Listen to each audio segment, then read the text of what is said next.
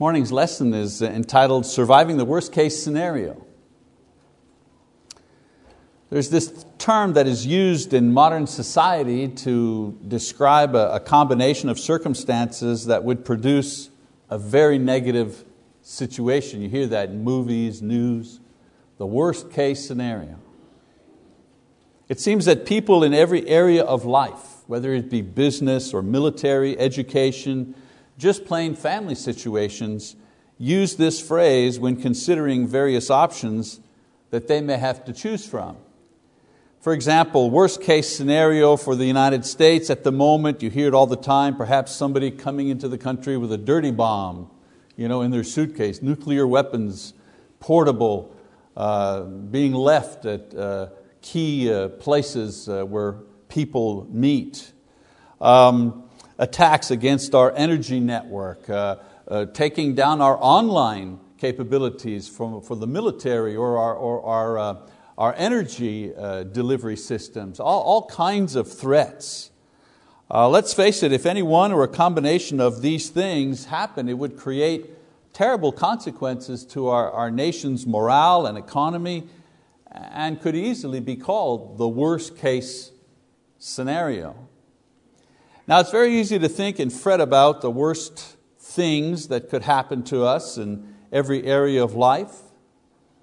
And the hard part is to come up with a way that we would react if such a, scenario could, uh, would come true. How to survive the worst. You, know, you can't prevent it sometimes. How do you survive the worst case scenario? And so this morning I want us to look at a, at a man who faced the absolute worst case scenario for his life and the life of his nation and what he did to survive. And so while I'm making some uh, comments here, I'd like you to take your Bibles out and open them to 2 Kings chapter 18. I'll be putting the scriptures up on the screen, but some folks like to read them out of their own Bible. So 2 Kings chapter 18.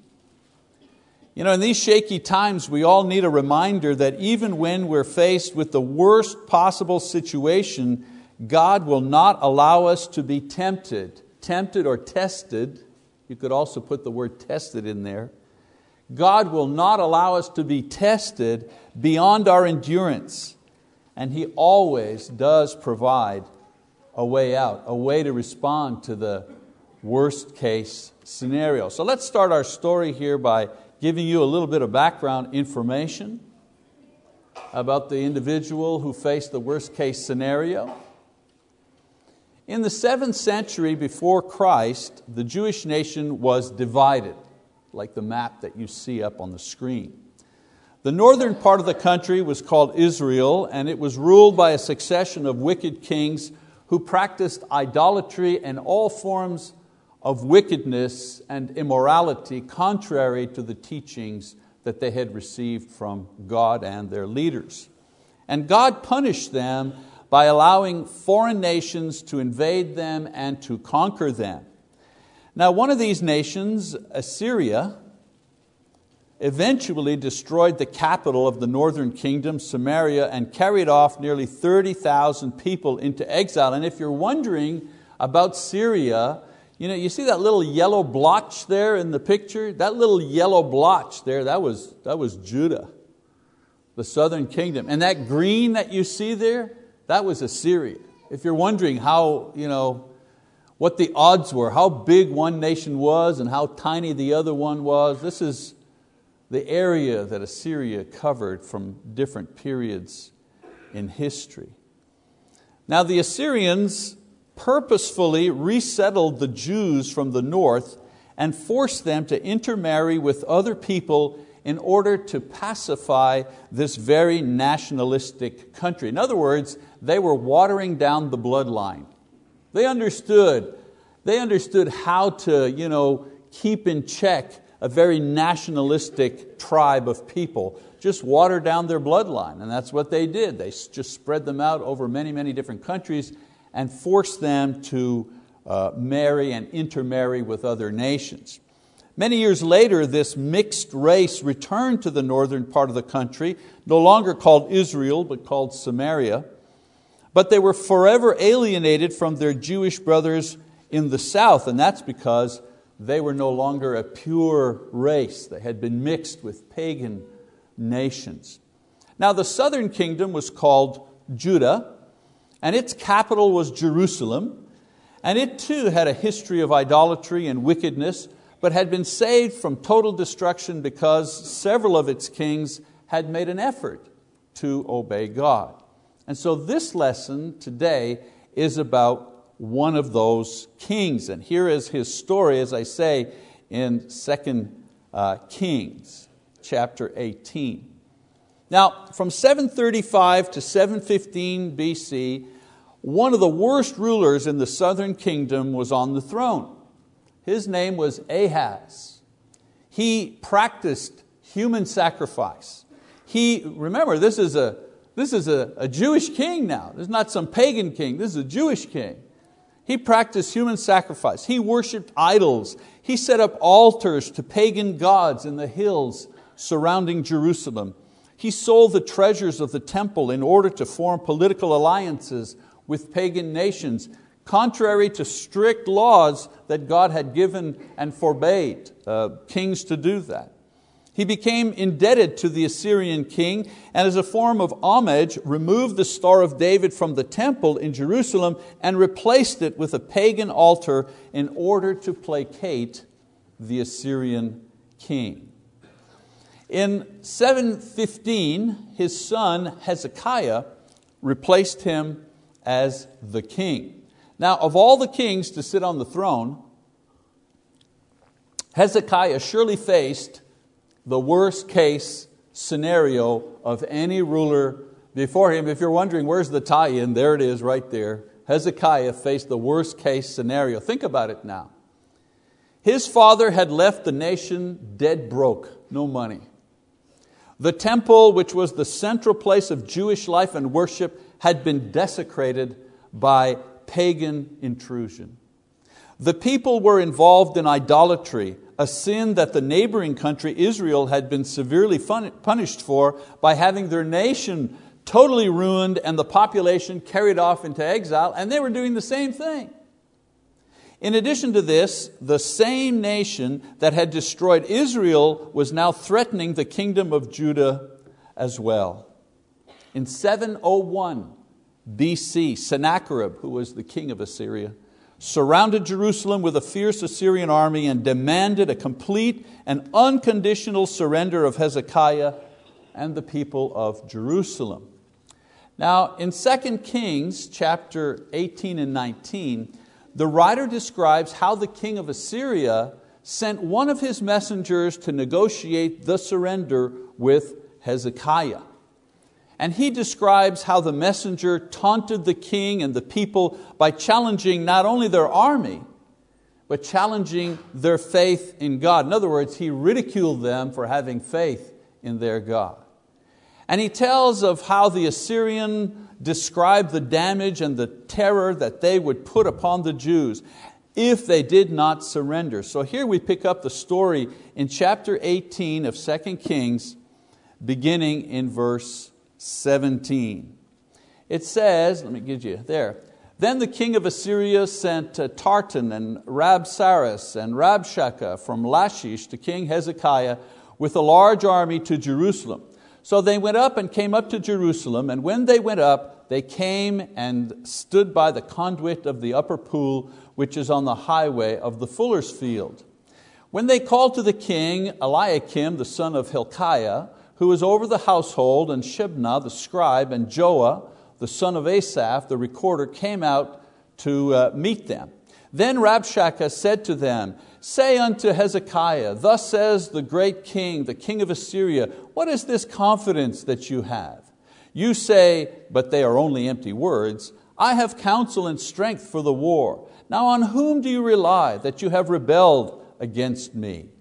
Now behold, you rely on the staff of this crushed reed, even on Egypt, on which if a man leans, it'll go into his hand and pierce it. So is Pharaoh, king of Egypt, to all those who rely on him. But if you say to me, We trust in the Lord our God, Is it not he whose high places and whose altars Hezekiah has taken away, and has said to Judah, uh, uh, Go to Jerusalem, you shall worship before this altar in Jerusalem? Now therefore, come, make a bargain with my master, the king of Assyria, and I will give you 2,000 horses, if you are able on your part to put riders on them. How then can you repulse one official of the least of my master's servants and rely on Egypt for chariots and for horsemen? Have I now come up without the Lord's approval against this place to destroy it? The Lord said to me, Go up against this land and destroy it. And so we also read the prayer that Hezekiah made that night when he faced the worst case scenario. And what's the worst case scenario? Think about it for a second. He had no money to make a deal with. He had no army to defend the people. He had no allies who would come to his defense. You know, when uh, the, uh, when the uh, messenger talks about Egypt, you know, he says, if you rely on Egypt, it's like putting your hand on a, on a sharp stick, it'll cut, meaning Egypt's not going to help you. So they had no allies. They had no right. That's an important one. I mean, they had no right to ask for help from God because they had disobeyed God in the past. And they had no hope to think that they would not end up, like the Samaritans, destroyed and dispersed forever. I mean, even his advisors and friends wrote to the king, Hezekiah, encouraging him to give up. But Hezekiah prayed to God in the presence of this worst case scenario. And his, prayers, his prayer rather is in uh, uh, 2 Kings chapter 19, beginning in verse 14. It says, Then Hezekiah took the letter from the hand of the messengers and read it, and he went up to the house of the Lord and spread it out before the Lord. Hezekiah prayed before the Lord and said, O Lord, the God of Israel, who are enthroned above the cherubim, you are the God. You alone uh, uh, pull, kingdom, uh, pull the kingdoms Uh, of the earth. You have made heaven and, uh, and earth. Incline your ear, O Lord, and hear. Open your eyes, O Lord, and see, and listen to the words of Sennacherib, which he has sent to reproach the living God. Truly, O Lord, the kings of Assyria have devastated the nations in their lands and have cast their gods into the fire, for they were not gods, but the work of men's hands, wood and stone, so they have destroyed them. Now, O Lord our God, I pray, deliver us from his hand, that all the kingdoms of the earth may know that you alone, O Lord, are God. Then Isaiah the son of Amoz sent to Hezekiah, saying, Thus says the Lord, the God of Israel, because you have prayed to me about Sennacherib, king of Assyria, I have heard you. And so the writer of Kings goes on to describe that on the very same night, in answer to Hezekiah's prayer, an angel of the Lord came into the camp of the Assyrian army and killed 185,000 of their number. Now, history records that Sennacherib returned home after this defeat and was himself assassinated by his own sons, who wanted to save their father's crumbling empire. Isn't it interesting to note that Sennacherib faced a best case scenario. I mean, he had a stronger army, he was in a better position, he had more supplies, time was on his side, but he lost. And Hezekiah, on the other hand, faced a worst case scenario, poor strength, surrounded, no allies, but he won. He survived. Now, there are two main reasons why Hezekiah survived this worst case uh, scenario, and I, would like to share those with you this morning as my lesson. These reasons are found in 2 Kings, again, chapter 18, beginning in verse 1 to 7, where we gain insight into the kind of man Hezekiah was.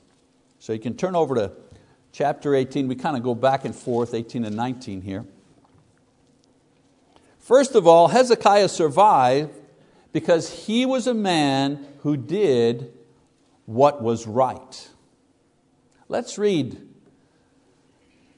2 Kings chapter 18, verses 1 to 4. It says, Now it came about in the third year of Hoshea, the son of Elah, king of Israel, that Hezekiah, the son of Ahaz, king of Judah, became king. He was 25 years old when he became king, and he reigned 29 years in Jerusalem, and his mother's name was Abi, the daughter of Zechariah. He did right. Oh man, stop there. He did right in the sight of the Lord, according to all that his father David had done. He removed the high places and broke down the sacred pillars and cut down the Asherah. He also broke in pieces the bronze serpent that Moses had made, for until those days the sons of Israel burned incense to it, and it was called Nehushtan. Don't you see it? Despite what his father did, Hezekiah chose not to follow in his father's footsteps, but rather chose to do what was right. You think that was popular, what he was doing? The religion and the practices that his people had been following for years and years, all of a sudden, he strikes all those down. I don't notice anywhere there that he had a meeting with some people. He didn't do a survey. He, he, he didn't have a meeting of his counselors. What do you think? We, we think, is this politically expedient that we knock down, you know, we tear down the Asherah poles and we break down the altars of Baal and so, you think we ought to do that? Maybe a go slow approach? I go back. He did what was right. In the sight of who? In the sight of the person that it counts. In the sight of the Lord. He worked hard at undoing those things that were wrong in his country, even those things instituted by his own father. When faced with the surrounding army, the temptation was great to give in to the terms of the pagan king. Surrender meant surrendering their faith, surrendering their history, surrendering their calling as God's people, and Hezekiah refused to do this. And so the worst case scenario often puts pressure on people to compromise what is right. Sometimes all we're looking at is the, is the worst case scenario and we don't see what's behind it. Why is this pressure being applied to me at this time of my life? And so what do we do? We compromise. We kill the unborn to save our pride, our convenience. I mean, soon there'll be pressure in this country to kill the elderly to save time and money. We say, oh, that could never happen. Really? There was a time in this country we wouldn't ever think there'd be a million abortions going on every year. And that's happening. There was a time in this country where the thought, the very thought that our president would support and encourage homosexuals to, to have marriage rights, the, the very thought of that would not even have crossed anyone's mind. And so the idea to you know, select the ones we need to, uh, you know, uh, to, to end their life expediently because you know, there's too much pressure on our system, costs too much money to take care of them. If you think that that's far-fetched, we're not far from that in the direction that we're going. We lower our standards because to maintain them would mean effort or self-sacrifice or the loss of our profit or the loss of advantage. Hezekiah did the right thing despite the cost, and because of it, he was saved. Remember, it's the prayer of a righteous man that availeth much, not the prayer of a compromiser or a negotiator. Secondly, Hezekiah survived because he trusted in God. I mean, you could write this lesson, really. You could write this lesson. There's nothing, there's no revelation here. This is not a revelation, this is a reminder. Hezekiah trusted God. Let's keep reading verses 5 to 8. He says, He trusted in the Lord, the God of Israel, so that after him there was none like him among all the kings of Judah, nor among those who were before him. What a compliment. Wouldn't you like God Himself to say that about you?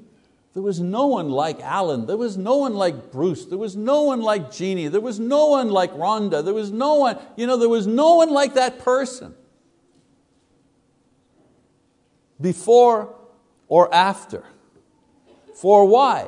He clung to the Lord. He did not depart from following Him, but kept His commandments, which the Lord had commanded Moses.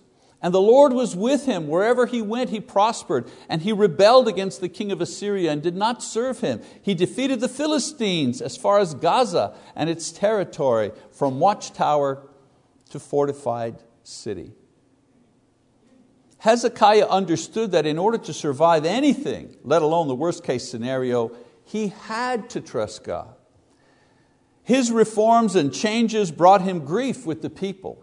His refusal to bow down to Assyria alienated him from his allies.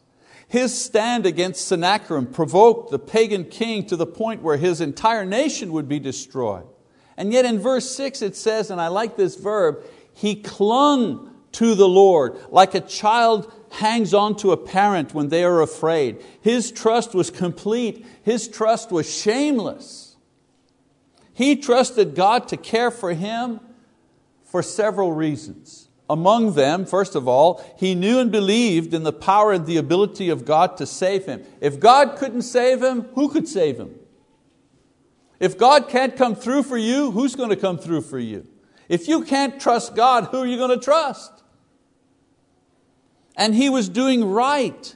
He was obeying God's word and knew that when you obey your father, your father takes care of you. You can climb up into his lap and you can just hang on to him. You ever see a little child?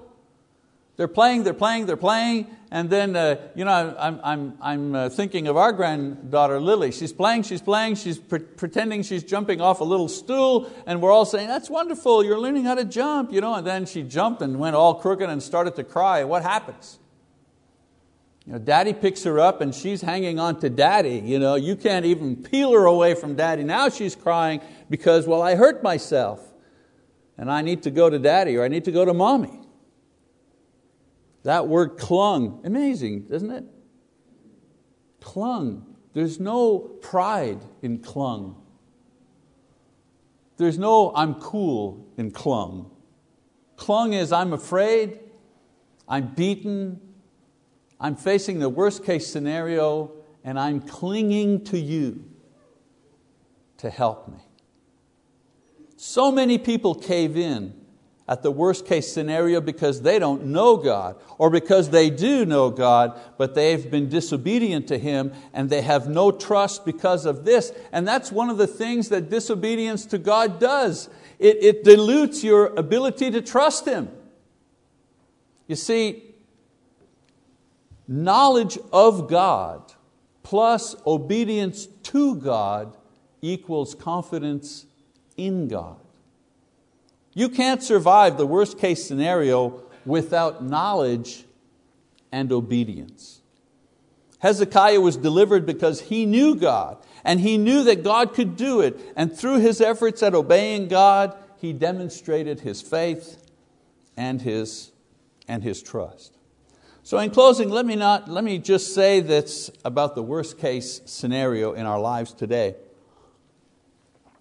A couple of practical ideas. When it comes to the worst case scenario, remember, it rarely happens in the way you think it will. It rarely happens the way you think it's going to happen. The worst thing about the worst case scenario is the worry that people experience in thinking about it. The worst things that we imagine rarely happen to us. Secondly, when on the rare occasion that the worst case scenario does happen to us, we're never really ready for it anyways. No matter how much worry or planning, we're never quite ready for the bad news. We're never quite ready for the accident. We shouldn't be too hard on ourselves if we're in shock or if we don't react like we would like to react because we're rarely ready for it.